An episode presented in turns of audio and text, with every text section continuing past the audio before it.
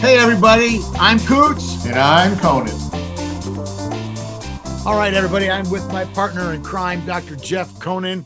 Today, we're talking about something that uh, we both are kind of new to. So, we've got the, the novice armchair uh, uh, approach here, but uh, it's something that we've known but never knew it formally existed, and that's Sayre's Law. So let me read to you exactly what Sayre's law is. Sayre's law says in any dispute, the intensity of feeling is inversely proportional to the value of the issues at stake. Meaning, in layman's term, the more passionate and the more intensity or fervor there is around a topic, the less actual meaning and significance it has to society. And then the the joke that goes with that is a, a spin-off statement that says something that's meaningful to us. And this is we this is where we've heard this from was academic politics are so vicious precisely because the stakes are so small. And you know this and uh, in the big picture in the grand scheme of life. Now we don't want to you know uh, uh, make it sound like well what a person does for their job and career isn't important. I know for a person going through tenure and promotion or something like that it's it's very important. But i know that in my experience and all of my colleagues experience we had several conversations how anticlimactic it was after we received tenure and promotion uh, things like that. And uh, and i think it goes directly uh, to this point. And it got me wondering about all the stuff that we see in the media in social media on the news and leadership circles and all the different spaces we travel of even with cancel culture and all those kinds of things you know of of how passionate people get about a certain topic that so many people are like yeah what? Huh? You know and it just goes to prove Sayre's law. And of course, anybody who's had any formal education knows the difference between laws and theories and things like this. And this made it to the to the place of of Thayer's law, um, which which is which is means theoretically. Again, I don't I haven't done a, a thorough history on it. Like I said, we don't rehearse these these uh these podcast topics. We just picked it about five minutes ago, and uh, and it's interesting though that uh, it bears true, at least in my short, brief time thinking about it, it bears true that the things we get so excited about, you know, and are so passionate about, and there's such intensity over things that, you know, in the big picture, it's really only important to a small percentage of people. Sometimes, um, an insignificant percentage. Now, not that an individual is insignificant, but that the percentage it represents is kind of small. And and particularly relevant to this academic thing that we just talked about. I know that that's been true in every job that I've had in academics for the last 25 years. And how about you, Jeff? Oh my God, is it true? Because you get, you know, and it's like you said, it's a strong point. You get uh, passionate about the line of work you're in and the setting you're in, but all you have to do is take a step back or a step away from it and looking as an outsider and you realize, oh my God, why are we getting so worked up over this? And you know, what it reminds me of, Matt, is you know, I grew up with two young kids going to hockey rinks all the time and just watching, you know, parents go crazy when they're six and seven and eight and nine, just yelling, right? Have you ever walked into a sporting event with other kids and watched parents when you have no stake in it and you look at an outsider, right? You think these people are crazy. And I think it's a similar thing. You don't really realize when you're in that environment that deep and so passionate about something that you, you know, you you build up your your knowledge, your opinion, your voice, whatever, and you sit around the table and you have a stake in it. But it's often not a big stake. We just make it a big stake. And yeah, the academic world is certainly well known for that.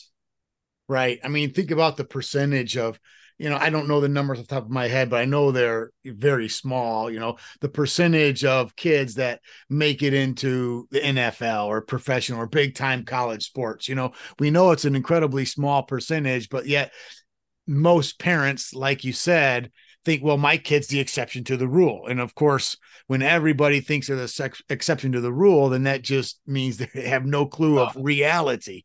Oh, you know, they are, the rule. They're not right. the exception to the rule. They're yeah, going. And, you know? And now that goes so bring it into you know kind of a bigger picture here of of all the different spaces that this rule or law applies.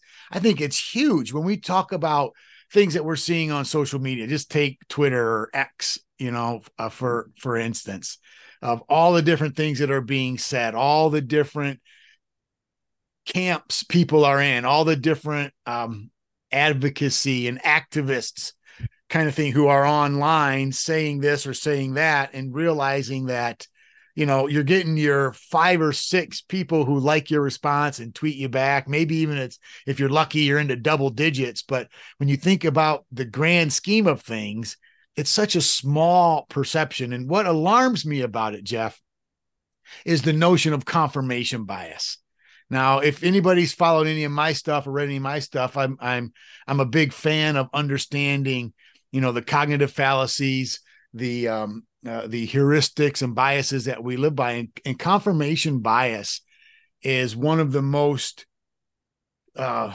uh, damning things to a person's life, and that's the fact that we surround ourselves with people and ideas that we already believe to be true, and we never really challenge our own thinking. And, you know, one of the things that we take pride in in our DAT program at FIU is even in our scholarship classes, we talk about, you know, understanding and uncovering the biases and heuristics in our own thinking. And Sayre's Law fits right in with that because most people think because it's important to me, it's important to everybody else. Because this is significant to me, then everybody else should come at this and approach this with the same level of intensity and fervor that I have. And it creates problems because then people are always walking around getting their bubble burst. You know, well, what do you mean this isn't a life or death issue for you? Right. you know, kind of a thing. And, and it should, and if it's not, then shame on you. And again, I don't want to make this a political talk, but it, it goes quite a hand in hand with what we're being told about even you know this idea of being an anti-racist versus just not discriminating you know and and things like that. And and if you're not it's not enough just to not discriminate you have to be an anti-racist now. And and and if you're not well then you're just racist you know and things like that. And again i don't mean to make this a political thing or anything like that or but it is interesting to think about how Sayre's law has worked its way into society and into our culture across the board. Yeah, I think the other piece of that too is, you know, there's that great book called Don't Sweat the Small Stuff, right? And yeah. uh, really what it's about is putting all of your life experiences into um, uh, context of where you are, right? So when you're 22, something that crosses your plate is really going to be significant at that time. It's the biggest thing that you face. But when you're 50 and you look back at that episode, it really wasn't a big deal. It's just at that time it was. And, you know, sometimes we call that experience, um, and it helps us weigh circumstances on, on how significant they are. Um, but that's what happens, you know, when you get into academia, for example, that we're talking about, you get in there and, you know, there aren't many crucial decisions you truly have to make in academia. Yeah, there's some important decisions that, you know, involve students and it's, big part of their life at that time and so on and so forth. And same with faculty. But at the end of the day um, nothing we do is going to you know save or lose a life or things of that nature. And so um, we weigh that in context. So sometimes some things that we do which really aren't a big deal in the bigger picture of life are a big deal in that room in a college setting. And um, that's where this law has sort of creeped into it if you will. Right. Um, and um, and then it, you know it, it, that infiltrates that whole work life harmony because now you're getting all worked up about something in your job, and it's and you come home and you share it with someone. They're like, "Look, honey, that's really not a big deal." You know, could, could it be that that's a part of the big problem with work life harmony and why that's an issue is because we don't understand Thayer's law or Sayre's law, and it's and everything's becoming a huge issue, and and really most things aren't. You know, I I said this in a conversation with with somebody this morning on a on a Zoom call of, you know, listen, we're not we're not curing cancer here. Right. You know, we're an athletic training program working on this, doing these certain things. And and while what we do is important, and I'm not minimizing what we do as work, but let's let's take it in proper perspective. You know, you said context is important, and it absolutely is. And I think I think some of the problem that we have with this, whether it's life management, whether it's leadership, whether it's just integrating into our communities and neighborhoods, whatever it might be, is this lack of foresight. I mean, that's really what it is. And and I know that that you know, I do a lot of writing and talking on this area of contextual intelligence. And I think it's, I think this piece of foresight here is a really important thing because what people do when they get so intense and so vehemently passionate about a particular thing, it's, it's actually showing their lack of foresight because two years down the road, three years down the road, 10 years down the road, you're not even going to remember having this argument. The world's going to be so different than how it is now. And it's not because, oh, I fought for this valiantly and we got it changed. It's because the world naturally, no matter what we do, is going to change. I mean, that's the nature of an emergent system, right? Things just right. change and alter over time and sometimes very quickly and uh, and that's a big mistake that so many people make and why Sayre's law is so uh, potent an idea for me is because one of the things that humans do fundamentally is we assume that the future is going to be like today. And what happens to me in the future is just going to be more of the same. And we we imagine a future that's very similar to what's happening today. And and that shows an incredible lack of foresight because wisdom dictates that as we look into the future we have to assume it's going to be dramatically different than it is now. This has come up in some of our other podcasts where we've said did you ever think for a minute that you'd be doing what you're doing now 20 years ago I mean, when we were in undergrad thinking about being an athletic trainer and all that, did we ever imagine we'd be doing what? No, we didn't. And we could never even imagine the journey to get there. It's like that journey from A to B is not that single straight line. It's that spaghetti noodle line that gets you all over. And and that's what people fail to see when they're when they're getting so passionate not that we shouldn't be passionate about things not that we shouldn't uh, know what our convictions are we absolutely should and not that we shouldn't be act um, advocates for different things. We also should, but we also have to keep in proper context how important this thing actually is, not only to me, but to the people immediately around me and to the wider swath of people who might not have anything to do with this. And, and this goes back to something that we've said before. Is this is why it's so important to travel, right? I mean, I show up in Rwanda, you show up in Italy or wherever we're at, different places we go, all different places we go, and we just assume everybody has the same experiences we do, has the same background, same thinking, and all that. And we realize not only don't they, but everything that I thought was important, they don't even know about or care about. You know, and it's like that's a real issue, and it keeps you humble. And I guess that's the thing that Sayre's law speaks to the most to me is once we understand how it's applied and works, if we if we recognize it, it should help us be more humble in how we approach people, who we approach, and what we say when we approach them. You're so right. And, you know, I was, I was going back to what you were just saying about did you ever imagine, you know, where we are now? Remember back in the old days, um, we used to tell people like, you know, what are your goals? Where do you see yourself 10 years from now? That question seems to be shortening its timeline each time. You know, now it's where do you see yourself next year, literally. Yeah. And and it's hard. It's difficult for people to do it because information and speed is changing and, and the world around us is changing daily so fast. And so I think that's another piece of this whole this law that we're discussing is that in the context of reality, you know, what we thought would take two, three, four, five years to build up um, is can happen in six months now. And so the decisions we're making, they, they seem to have more meaning or more pressurized for them and more importance to them. And they really don't still. Right. Uh, but we, we have this sense of rushing and, uh, you know, how many times have, have you uh, sent an email to someone or a text recently and they get back to you like that night or the next morning and they apologize sorry it took me so long to get back to you.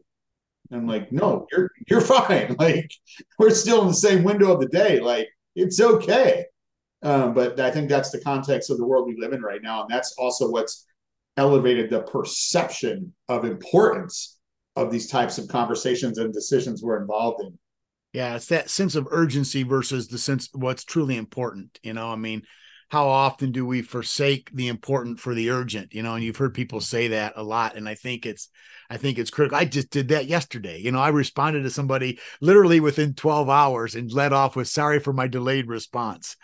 You know, and it was it was with the same day. And when we first started this virtual world thing, I mean, I remember when it was acceptable that, you know, policies and syllabi and whatever would say, well, I've reserved three days to get back to 72 hours. And that's getting shorter and shorter and shorter, like you said, because things are becoming compressed uh, with the at the pace of change, and that's because society is changing. And you know, I mentioned the emergent culture, and, and if you don't understand the difference between an evolutionary mindset is one where there's slow, gradual change, but in an emergent context is one where changes seem to happen overnight without a cause. And it's just something like pops up out of nowhere. And we're seeing more and more emergence in our society. And because of that uh, this thing like Sayre's Law and this sense of urgencies and are becoming more and more urgent as time goes on. And people are thinking, if I'm not heard now, I'll never be heard. And that's yeah. the lack of foresight that I'm talking about. Is that's just not true. We're we're becoming victims of our society, and as leaders, as managers, as program directors, as as as athletic directors, as as nurse managers, whatever it is, whatever space you're in, we have to we have to actively resist that temptation and understand that time there's still 24 hours in a day you know there's still 365 days in a year. Everybody still has the same amount of time you know and and all this kind of thing. And we've got to recognize that we have to honor that i guess and stop with the assumptions. Because the other thing then and i'll i'll say this and i'll be done but the other thing that's behind this Sayre's law is the assumptions that we make about what's important, the assumptions that we make about life, the assumptions that we we draw. And what we're really doing is we're making false assumptions, you know, and it goes back to this idea of years ago, I read this book called Clear Leadership. Um, and there had a chapter in this book called interpersonal mush and it's one some something that has totally changed my philosophy and what interpersonal mush is it's the it's the made up stories that we create about a situation or a person because we're afraid to ask them firsthand what really happened. So the classic example is you know something something was going on at work and and you see you see a colleague leaving leaving the boss's office and they're upset maybe crying and they leave in the middle of the day and don't come back you know instead of asking the person out of genuine vulnerable you know what happened? Are you okay? What's going on? We just make assumptions. And what happens is we make assumptions based on inaccurate observations of the past. So let's say well we just let's just say this person's name is sally and we just saw sally leave the boss's office we happen to know that two weeks ago sally made an accounting error on the books right? So we we chalk that okay i know something there we also happen to know that well the company's currently on hard times right now and the new managing director is looking to you know cut back some expenses. And so you and you and then you look at oh well sally also has a husband who's got a really good outside job. And and so you have all these little micro facts and in and of themselves don't give you much information, but we start assembling those puzzle pieces to create a picture that doesn't exist. Well, she got in trouble for making an accounting error. We're trying to cut back on funds and they're laying people off. Her husband has a great job, so she really doesn't need to work. You know, all of a sudden we say, "Oh my God, Sally's getting fired," or "Sally's yeah. getting let go," or something like that, and and we create that story, and it's just so far from the truth. And we come to find out after the fact when we see Sally in the office the next day, we're so convinced of our reality that we say, "Oh, poor Sally, she's in denial. She must be, you know, she she's here and she can't give it up." When really, she just had to go home because her son got in trouble or got sick at school, and that was the principal calling the boss, "Hey, I need to come. Sally needs to come pick up her son. He got hurt at recess today." You know, and and that's really what happened, and she was upset about it, and and we're we don't even know that Sally has a kid You know, we know the other things, but we don't know that. That's interpersonal mush. And that's, I think, a big part of what's going on here. We get so excited about something. If my kid doesn't get to get seen, going back to your sport analogy, isn't seen by this scout, then he's never going to make it into the big leagues, you know, this kind of thing. So my kid has to play, and, you know, that whole thing and everything's so important and so blown out when actually the stakes are so small you know and and i think that's a big thing for all of us to walk away from and understanding that Sayre's law is a real thing and we need to be aware of it. So don't blow things out of proportion. Okay so uh, you kind of just alluded to it but you made a comment said this is the last thing you're going to say but i'm going to ask you to say one more. So if you had to close this out with like a one sentence piece of advice that people can utilize to benefit from Sayre's law circumstances what's that one piece of advice you would share to everyone get over yourself. I, mean, I mean, give it a break. And not everything's a make or break issue. In fact, nothing that you're talking about is a make or break issue. And that's the that's the thing is we want to leave our mark and impact on the world so badly that we think we only have one shot to do it. I think it was Andy Warhol. You know, everybody's gets their 15 minutes of fame, right? So everybody wants their 15 minutes. And uh, the issue is you can't don't worry about it. I mean you've got a lifetime to develop. I mean think about the students we interact with and they want to make a difference right now. I did too. You did too. I know as soon as we've got what we thought was a neat idea we wanted to make a difference right now. But what we thought was a neat idea no one else did. And over 25 years I've developed my content, my material, stuff like that. Say, I know that I know you have the exact same story. It's like all of these things were slowly developed. There's no really such thing as an overnight success. Even the even the idea behind emergent phenomenon that we just talked about is it seems to suddenly appear overnight, but really there's been small micro evolutionary changes under the surface that no one noticed for decades or centuries or whatever. Same thing's true in the life cycle of a person and and that's what we've got to believe that's what we've got to realize is that i have time to do this barring a catastrophe you know but everybody plans for the catastrophe instead of for the long haul so get over yourself and don't think you have to do this now develop yourself and in developing yourself something will emerge as you're going and then you'll find your thing yeah that's i mean that's exactly what i said at that uh student leadership keynote at NAT in Indianapolis. I said it's easy to become an overnight success in 30 years. Exactly right. And uh, you know, it's it's patience. And I think that along those lines, when you're when you're going down that road, you don't know if it's 30 years, 20 years, 10 years. And and and oftentimes you aren't the one who self-defines it.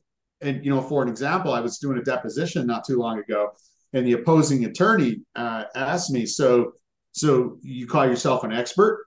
what do you think? Why do you call yourself an expert?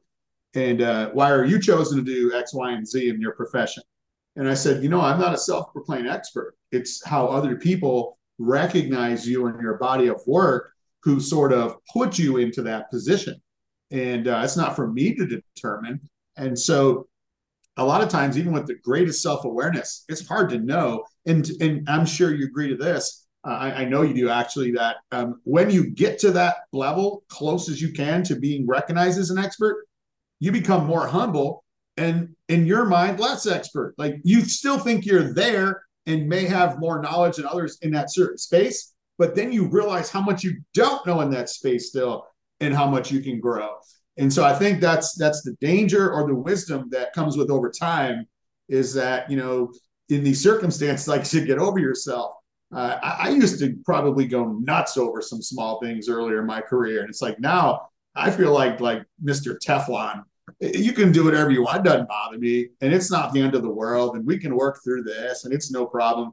But boy, that's a, a transformation of high magnitude that takes over time to realize that you put it into context of a longer career and a longer time and that's when you realize you know what these these issues they just aren't that important quite frankly Yep, and that manifests in a lot of ways, and in particular, even even the things with when I used to teach undergrad courses and things, you know, students would get so uptight about the grade, and oh. I actually ah! would have students and parents text me and email me when I would say, "Listen, let's let's learn this before you concern yourself with the grade and there's no real difference in the long run between getting an a and me and i'm going to go as far as getting a c you know getting an a you, you know it you know i mean C is still average knowledge, you know. I mean, so this I this is what's really important, and people freak out when I say that. If I don't get an A, you oh. know, and they get all pat- small stakes, it's like I haven't been asked my GPA in 20 years, my grades in 20. I mean, maybe they were important to me then, I know. And well, but you're getting into grad school for the next step, it's important and all that. And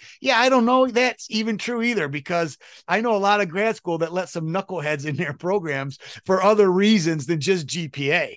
You know, there's other things that you can do to qualify you. You know, anyway, I don't want to take this in another direction. There's, but so much truth to that. And and uh I think what's funny about that is, you know, if you get a C, which is what a 70-ish, 75-ish, it's an average, average. Right. But if I got a 75% of batting average in baseball, I'd be in the Hall of Fame. And so context. You, yeah, exactly. Exactly. totally, totally. Well, that's awesome. So Kutz and Konin are out.